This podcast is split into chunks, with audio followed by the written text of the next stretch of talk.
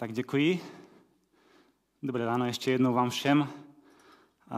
Jsem moc rád, že tady můžu být a dneska budeme to téma mít takové trošku sportovní, takže vy, kteří rádi sportujete, tak se tam možná v tom trošku najdete. Vy, kteří ne, tak věřím, že také, protože ten, ty principy ze sportu můžeme uplatnit, respektive je potřeba, aby jsme je uplatnili v našem duchovním životě. Dneska totiž budeme mluvit eh, hlavně o našem životě. Budeme mluvit o vytrvalosti a o disciplíně, neboli sebekázni. A pokud se podíváme na různé příklady našich slavných sportovců, a máme jich celou řadu, například Martina Sabliková, Jaromír Jager, Petr Čech a další, tak eh, všechny ty osobnosti spojuje jedna velice důležitá vlastnost – a to je nějaká cesta za nějakým cílem, někdy s velkými překážkami. A na konci jsou nějaké úspěchy, ale hlavně jsou to stovky a tisíce hodin v tréninku a tvrdé práci.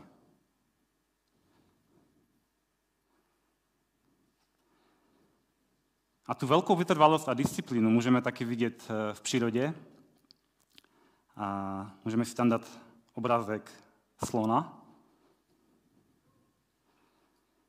Zajímavé je, že nejdelší úsek, který dokáží savci překonat na jeden zátah, je 1200 kilometrů. Tu vzdálenost urazí na svých migračních trasách za potravou bizon, anebo třeba slon africký, kterého vidíme na obrázku. To je obrovská vzdálenost. 1200 kilometrů. A nebo druhý příklad. Můžeme si tam dát obrázek včely. Včela pro získání jednoho kilogramu medu, pokud si kupujete někde v Tesku nebo někde jinde med, tak ta jedna sklenice, ten jeden kilogram toho medu, tak proto musíte včely navštívit i několik milionů květů. A často nějaká včela nalétá za tou snužkou až 100 kilometrů za den to je obrovská porce vzdálenosti a, a vytrvalosti a, a té energie, kterou ta včela do toho musí dát. Ten první bod, o kterém bych chtěl mluvit, se jmenuje Každý má svůj běh. A nejprve bych chtěl přečíst jeden úsek z Bible. Budu číst eh, z 2. Timoteovi ze 4. kapitoly 5. až 8. verš a dnes všechny verše budu číst eh, z Bible 21. Ty však buď ve všem střízlivý, s našej útrapy, konej dílo kazatele Evangelia, naplň svou službu. Já už totiž začínám být obětován, přišel čas mého odchodu. Bojoval jsem dobrý boj, svůj běh jsem dokončil, víru jsem zachoval. Teď na mě čeká koruna spravedlnosti, kterou mi v onen den udělí pán, ten spravedlivý soudce, a nejen mě, ale všem těm, kdo s láskou vyhlížejí jeho příchod. A já bych chtěl z tohoto úseku zdůraznit několik důležitých principů, důležitých myšlenek. Za prvé, ne každý z nás je povolán, aby byl misionář nebo evangelista podobným způsobem, jakým, jako, jakým byl Pavel eh, nebo jiné, jiní misionáři v Biblii. Ale každý z nás máme to své misijní pole. Každý věřím, že máme ten okruh, ve kterém máme sloužit. A taky každý z nás máme svůj život a bojujeme ten svůj boj a běžíme k nějakému cíli. Nikdo z toho není vyloučen. Za druhé, a vychází to z toho prvního bodu, můžeme na každého z nás aplikovat ty rady, které jsou v pátém verši. Buď ve všem střízlivý s našej útrapy, neboli zkoušky, nějaké překážky, problémy. Konej dílo, konej to, co máš na tomto světě. Čili to, co máš vykonat na tomto světě ve svém životě. A naplň svou službu, eh, naplň, naplň svou službu ve svém životě, v práci, v rodině, kdekoliv jsme. Za třetí je tady ilustrace boje a běhu. A poštol Pavel tady mluví v eh, sedmém verši, bojoval jsem dobrý boj, svůj běh jsem dokončil, víru jsem zachoval. A ta ilustrace, která je zde použita, ilustrace boje a běhu, ta velice dobře sedí i do našeho duchovního života. Eh, Craig Keener v komentáři pro tento verš říká, že ten obrat běh, běh jsem dokončil, se vztahuje k atletickému závodu, tedy časté sportovní symbolice té doby. V té době ty atletické závody byly velice časté, eh, lidé znali. A ten obrat zachovat víru, to je řecký výraz pro lojalitu, a ten význam je zachovat věrnost smlouvy nebo také střežit pravou víru. Pojďme se podívat na další příklad eh, ze sportu, na vytrvalostní běh, například na maraton. Můžeme si tam dát fotku maratonu, ano. Maraton je běh na dlouhou trať. A vy, kteří jste už běželi maraton nebo půlmaraton, tak mi dáte za pravdu, že tím hlavním cílem je doběhnout. Není až tak podstatné za jaký čas, a protože je to opravdu velká vzdálenost. Samozřejmě ti sportovci, které tam vidíme na tom obrázku, tak oni bojují o to, aby se umístili, aby se umístili co nejlépe.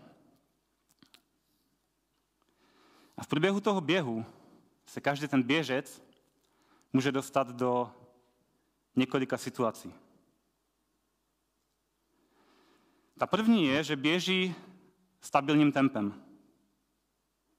Je to paralela do našeho duchovního života. Pokud si pravidelně čteme Biblii, pokud trávíme pravidelný čas s Bohem, modlíme se, tak běžíme tím stabilním tempem. Druhá oblast, nebo respektive druhá fáze toho běhu, nebo situace, do které se ten běžec může dostat, je, že zrychluje nebo zpomaluje.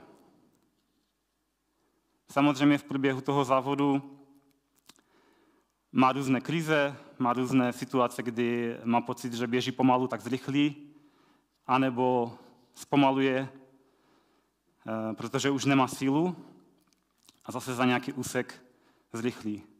Prostě jsou tam různé fáze v tom běhu. Je to podobné i v našem duchovním životě. My děláme nějaké zásadní rozhodnutí, děláme některá, řekl bych, životní rozhodnutí. A to, jak se rozhodneme, tak potom ten náš další životní běh může utvářet na dlouhé roky dopředu. I když si to samozřejmě v tom daném momentě často neuvědomíme. Pokud uděláme rozhodnutí podle Božího hlasu, tak můžeme v tom běhu zrychlit, obrazně řečeno zrychlit, a vede nás to často k větší horlivosti a pravidelnosti v našem duchovním životě. Přibližuje nás to k Bohu. Pokud uděláme rozhodnutí podle sebe, nebo podle jiného hlasu, tak můžeme začít zpomalovat. Najednou si méně čteme Biblii, méně se modlíme, odsouváme Boha na druhou kolej. Až nakonec, pokud to zjistíme, tak třeba můžeme zjistit, že úplně stojíme. Ta třetí situace, která může nastat, samozřejmě těch situací je tam víc, ale já bych chtěl mluvit o třech hlavních, a to je ta třetí z nich. Někdy se může stát, že ten běžec v tom závodě z nějakého důvodu zakopne nebo dokonce spadne. To se může stát. I na nás přicházejí různé zkoušky, různé těžkosti. A může se stát, že v tom našem duchovním boji zakopneme nebo dokonce spadneme. Ale důležité je stát a běžet dál. Ono totiž, a bylo to řečeno i minulou neděli, ty zkoušky a problémy budou přicházet. Různé těžkosti budou přicházet. Ale důležité je, jestli o tu zkoušku nebo o ten problém, obrazně řečeno zakopneme, spadneme a zůstaneme duchovně dlouho ležet na zemi, nebo nás to jen trochu vyvede z míry, trošku. Zaškobrtneme, zavravoráme a běžíme dál. A z toho pro nás vyplývají důležité otázky. Běžíme v našem duchovním životě? Nebo jsme zpomalili a už skoro stojíme? Nebo dokonce, obrazně řečeno, ležíme na zemi? A když nás někdo upozorní na to, že zpomalujeme v našem duchovním životě a, a říká nám, buď horlivější, bojuj, tak se nad tím zamyslíme, anebo mu dáme razantně najevo, se stará sám o sebe.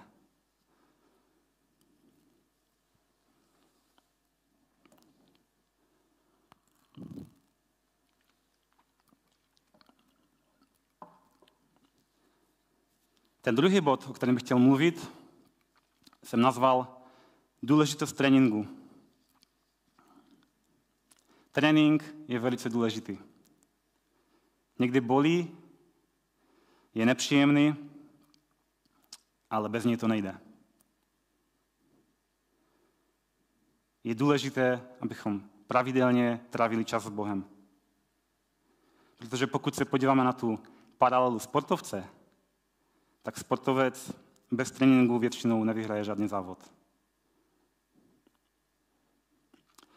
A pokud toto platí, pokud platí tento princip ve sportu, a stejně tak může platit i v našem duchovním životě, tak se nabízí otázka a můžeme si ji tam dát. Můžeme my bez duchovního tréninku obstát v duchovním životě? Je to možné? Přečtu další úsek je z prvního listu korinským, z 9. kapitoly 24. až 27. verš. Co pak nevíte, že všichni závodníci běží, ale jen jeden zvítězí a získá odměnu? Běžte tak, abyste ji získali. Každý závodník má přísnou sebe kázeň. Oni to dělají pro věnec, který zvadne, my ale pro ten, který. Tak to tedy běžím, ne jako bych neměl cíl. Tak to bojuji, ne jako bych rozrážel jen vzduch. Raději své tělo tužím a podmaňuji, abych snad, když kážu druhým, sám nebyl vyřazen. Když se podíváme na ten verš 26 a 27, tak v českém studijním překladu je to takto. Já tedy běžím ne jako bez cíle, zápasím pěstmi, ne jako bych tloukl do vzduchu, ale zasazuji dobře mížené rány svému tělu a podrobuji je, abych se snad jiným hlasaje sám nestal tím, kdo se neosvědčil. Pavel tady mluví, já raději se tělo tužím a podmaňuji, neboli zasazuji dobře mížené rány svému tělu a podrobuji je. Pavel v tom úseku mluví o obětování se pro evangelium ale ty hlavní principy jsou platné i pro křesťanský život každého z nás.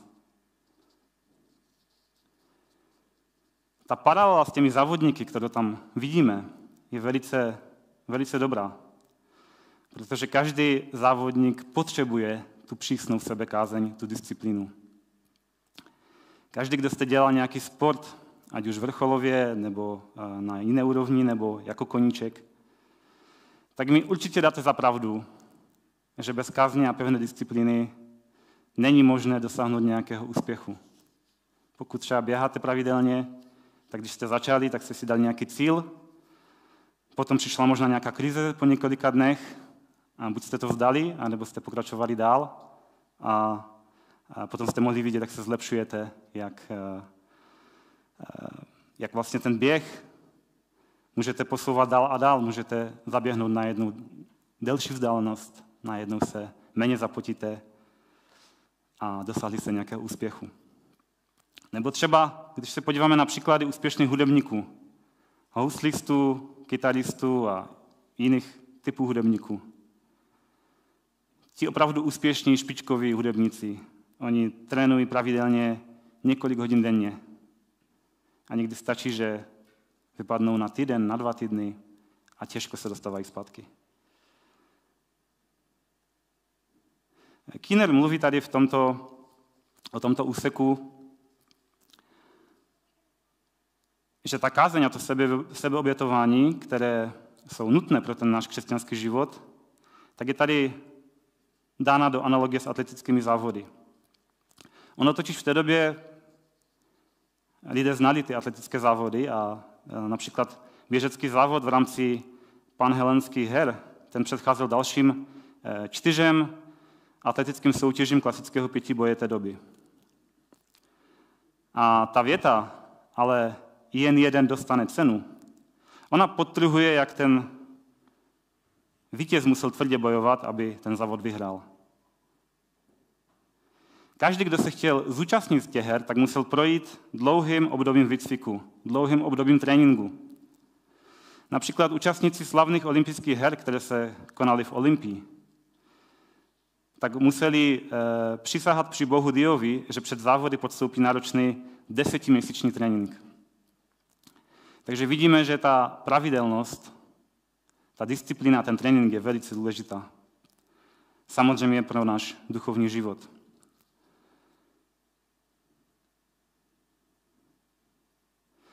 Zajímavé je, že někteří sportovci, pokud se podíváte na některé sportovce, vidíte je jednou za několik let na olympiádě, tak oni kvůli tomu jednomu závodu na té olympiádě trénují několik let. A snaží se tu formu samozřejmě načasovat co nejlépe, aby potom podali co nejlepší výkon. Ale klíč k tomu úspěchu není o tom, že první tři roky nic nedělá a potom v tom posledním roce to nějak dožene. Ale ten je v tom, že ten sportovec musí pracovat na každý den. Ten cíl je daleko, ale on pracuje každý den, den za dnem. A i my v duchovním boji potřebujeme trénovat na každý den. Potřebujeme být v Božím slově a modlitbě a učit se slyšet Boží hlas. A udělat si z toho takový dobrý návyk, rutinu. Pokud se totiž podíváme na život Ježíše, tak Ježíš často chodil na pustá místa a tam se modlil. A trávil čas s Bohem. Často vstával ještě za tmy a šel se modlit. Proto i my nepodceňujeme tady tu důležitost a ten význam těch pravidelných, obyčejných duchovních činností. Bůh totiž mnohokrát jedná uprostřed toho v uvozovkách rutinního, běžného, obyčejného života.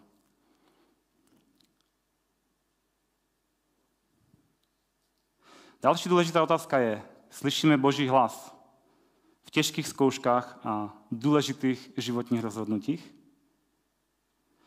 Pokud jsme předtím dostatečně netrénovali na modlitbách a při čtení Božího slova, tak pravděpodobně můžeme mít problém.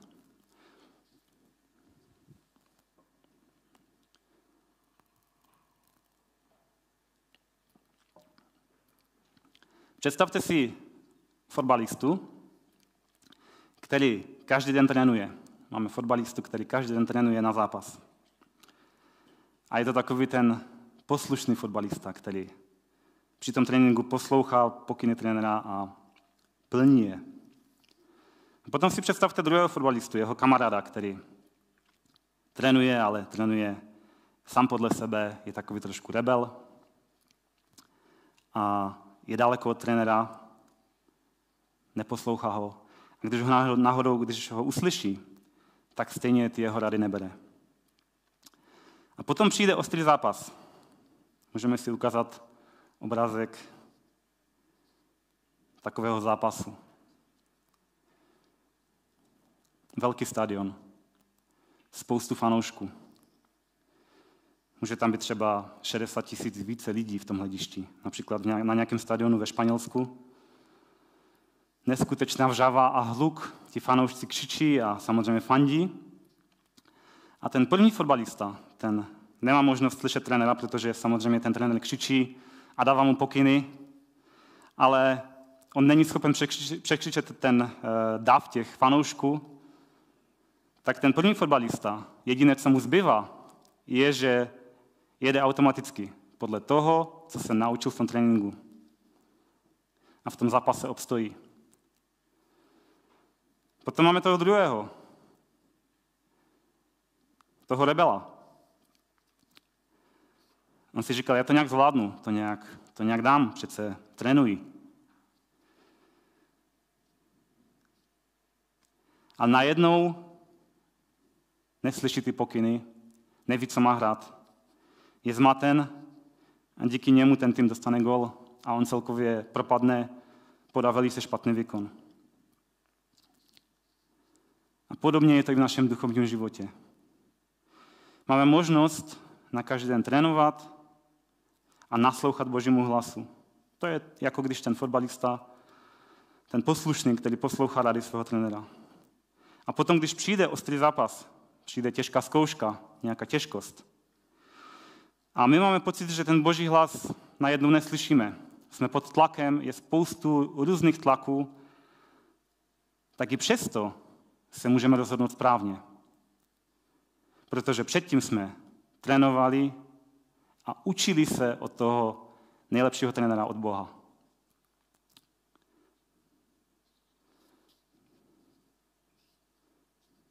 A pokud se podíváme na život sportovců, tak opravdu vidíme, že ta disciplína a sebekázeň, to je něco, co je velice důležité. A důležité poslouchat toho trenéra, poslouchat, co on říká. Oni mají nějaký tréninkový plán na nějakou dobu, je potřeba, aby ho plnili. Protože ten trenér ví, jakým způsobem je dostat k tomu, aby podali co nejlepší výkon. A máme my disciplínu v našem duchovním životě? Problém je v tom, že příliš často si říkáme, teď mám hodně úkolů, měl jsem náročný týden v práci, nebo celkově toho bylo hodně. A najednou, někdy plíživě, někdy znatelně, nebo nějakým způsobem to můžeme rozpoznat, ten duchovní život a čas s Bohem jde na druhou kolej. A pak si třeba říkáme, v příštím týdnu to doženu. Teď jsem si nečetl Biblii, tak v příštím týdnu to doženu. Budu číst dvakrát více. Ale někdy jde týden za týdnem, měsíc za měsícem. Stále je toho hodně, hodně úkolů v práci, hodně náročný život. A pokud si nebudujeme tu pevnou disciplínu a tu pravidelnost, tak najednou můžeme vidět, že máme problém. Ono totiž v každodenním životě děláme automaticky různé věci. Pokud ráno snídáte, tak se ráno nasnídáte, pokud ne, tak nesnídáte, to je taky zvyk, taky možnost. Potom jdeme do školy, jdeme do práce, vyřizujeme každodenní běžné věci. A v tom duchovním životě potřebujeme ty automatizmy, ty automatické věci, které děláme, také. Potřebujeme pravidelně trávit čas s Bohem. A je potřeba, aby to mělo prioritu v našem životě. Je potřeba, abychom tomu dali tu důležitost. Protože pokud tomu tak nebude, tak ten pravidelný čas s Bohem lehce vytlačí jiné věci. Různé seriály, Netflix, Facebook, YouTube naše koníčky. Sami si tam dostaňte cokoliv chcete. Někdy si přehráváme zpětně, co jsme zažili v tom daném roce. Kde jsme byli na dovolené. Jaké zajímavé lidi jsme, jsme potkali, co jsme zažili, jaké jsme měli zážitky. Co se nám povedlo, co se nám nepovedlo. Co jsme stihli, v našem duchovním životě za poslední rok.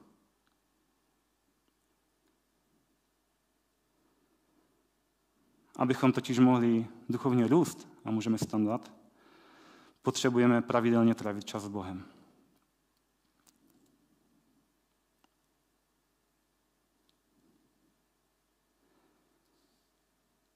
A máme ještě oproti sportovcům v tomto světě jednu velkou výhodu. Pokud se tomu sportovci nechce, už trénuje rok a jsou další dva roky, tři roky před ním toho tréninku, nebo ani on neví, on neví, kolik toho bude, tak on musí nějakým způsobem najít tu vnitřní motivaci. My, pokud přicházíme pravidelně k Bohu, tak my máme možnost u něj na každý den načerpat tu novou silu. On je zdrojem té naší motivace a té síly na každý den. Tak pojďme toho využít. Protože to je něco, co je naše výhoda oproti sportovcům v tomto světě a je to naše velká výhoda v našem duchovním životě. Pojďme se podívat na poslední bod. Nazval jsem ho Možnost běžet spolu. Je pravda, že každý den máme svůj běh, ale máme k tomu, všechno, k tomu všemu ještě jednu výhodu. A to je to, že můžeme taky ten náš duchovní běh běžet spolu jako společenství. A máme k tomu spoustu různých příležitostí. Viděli jsme v oznámení, že máme spoustu různých setkání, skupinek, společných zhromaždění. Máme spoustu možností, jak být spolu. Aktuálně ve sboru samozřejmě máme to společenství hlavně skrze Zoom nebo skrze různá jiná online setkání a jiné platformy.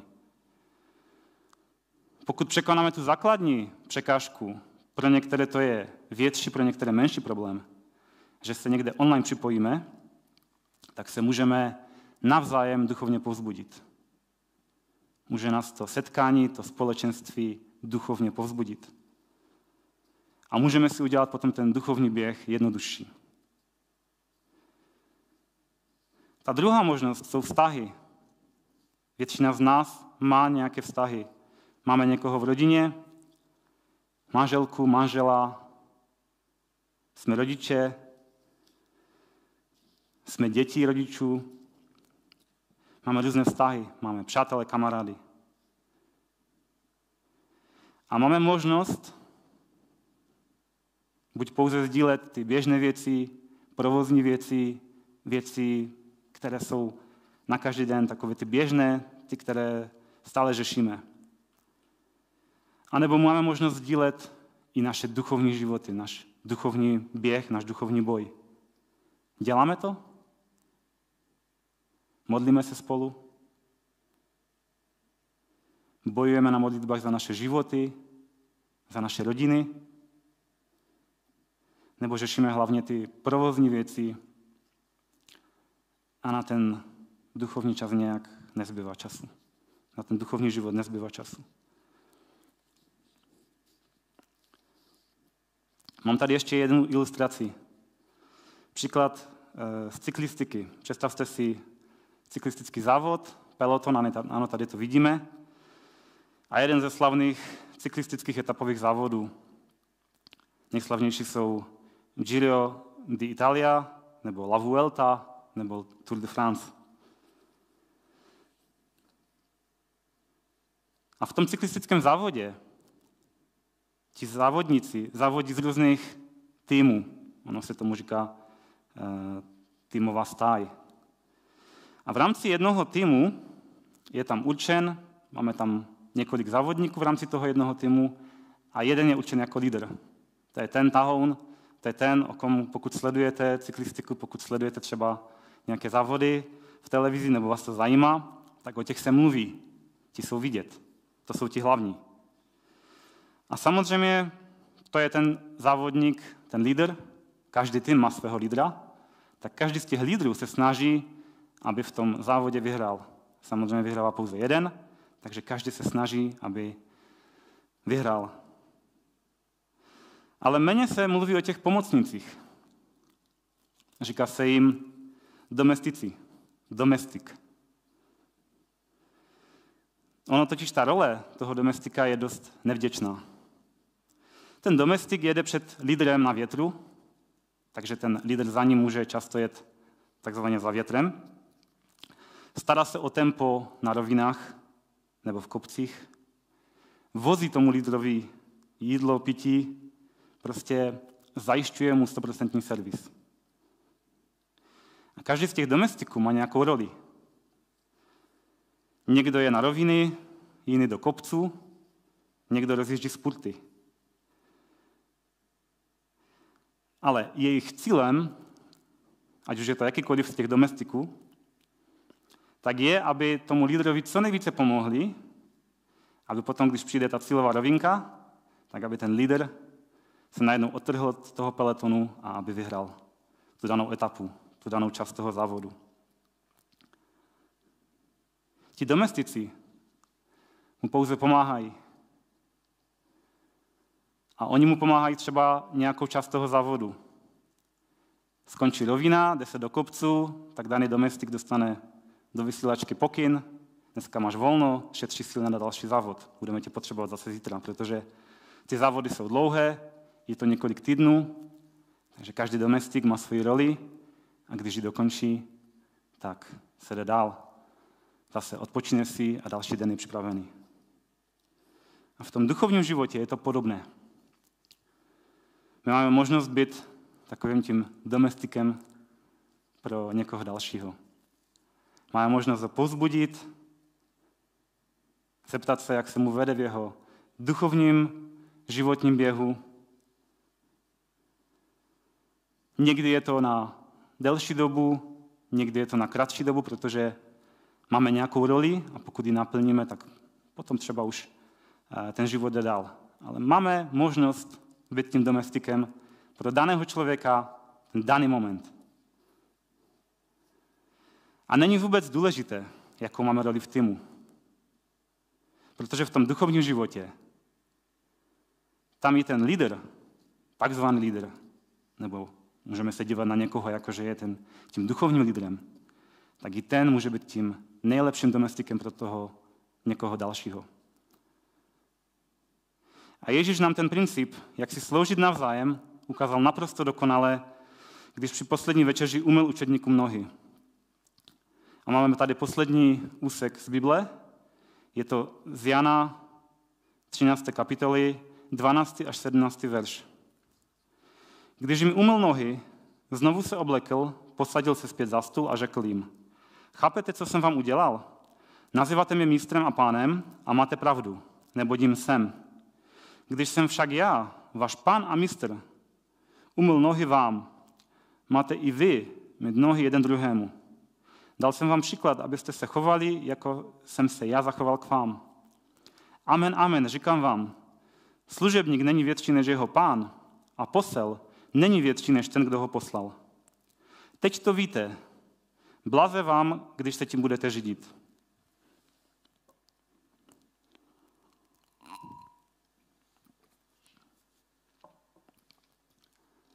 Tady vidíme, že Ježíš, ten, který celou dobu byl z učedníky, ten, který byl tím lídrem, který byl tím mistrem, oni se tolik od něho naučili, tolik dobrých věcí, tolik principů do jejich života, tak najednou jim říká, pokud, pokud chcete sloužit, pokud, pokud eh, se chcete chovat správně, pokud se chcete zachovat tak, jak máte, tak služte jedni druhým. Jinými slovy, buďte tím domestikem pro někoho dalšího. Ježíš to ukázal naprosto dokonale. Celou dobu pro ty učedníky byl tím lídrem, tím mistrem, tím pánem. A bylo to tak. A najednou jim ukazuje ten princip. Vidíte, jaký jsem celou dobu byl. A teď jsem vám chtěl ukázat nějaký princip, který přeneste do vašeho života. Nejenom do vašeho duchovního života, ale i do duchovního života toho společenství, ve kterém jste. A proto nás chci závěrem pozbudit, abychom běželi dobře ten náš duchovní běh, ten životní běh. Abychom se naučili té disciplíny a pravidelnosti,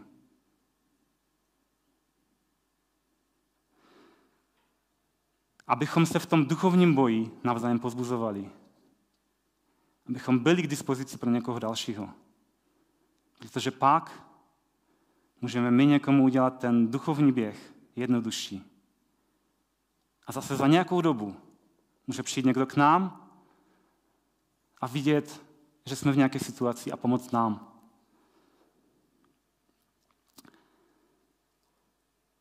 Chtěl bych se modlit na, na závěr. Drahý Bože, děkuji ti za, za tvé slovo, děkuji ti za, eh, za ten příklad, děkuji ti, pane Ježíši, za ten příklad, který nám dáváš ve svém slově, za to, jak ty jsi sloužil druhým učedníkům a jaký duchovní princip si nám tímto ukázal. Děkujeme ti za, za Pavla, který nám ukazuje, jak důležitá je ta přísná sebekázeň a disciplína v našem duchovním životě. A tak modlím se, pane, o to, abychom to mohli vidět v našem životě, abychom mohli v situacích, kdy eh, možná řešíme běžné věci a, máme toho hodně a jsme unavení, tak abychom viděli tu důležitost toho pravidelného času s tebou, modlitby, být v tom slově.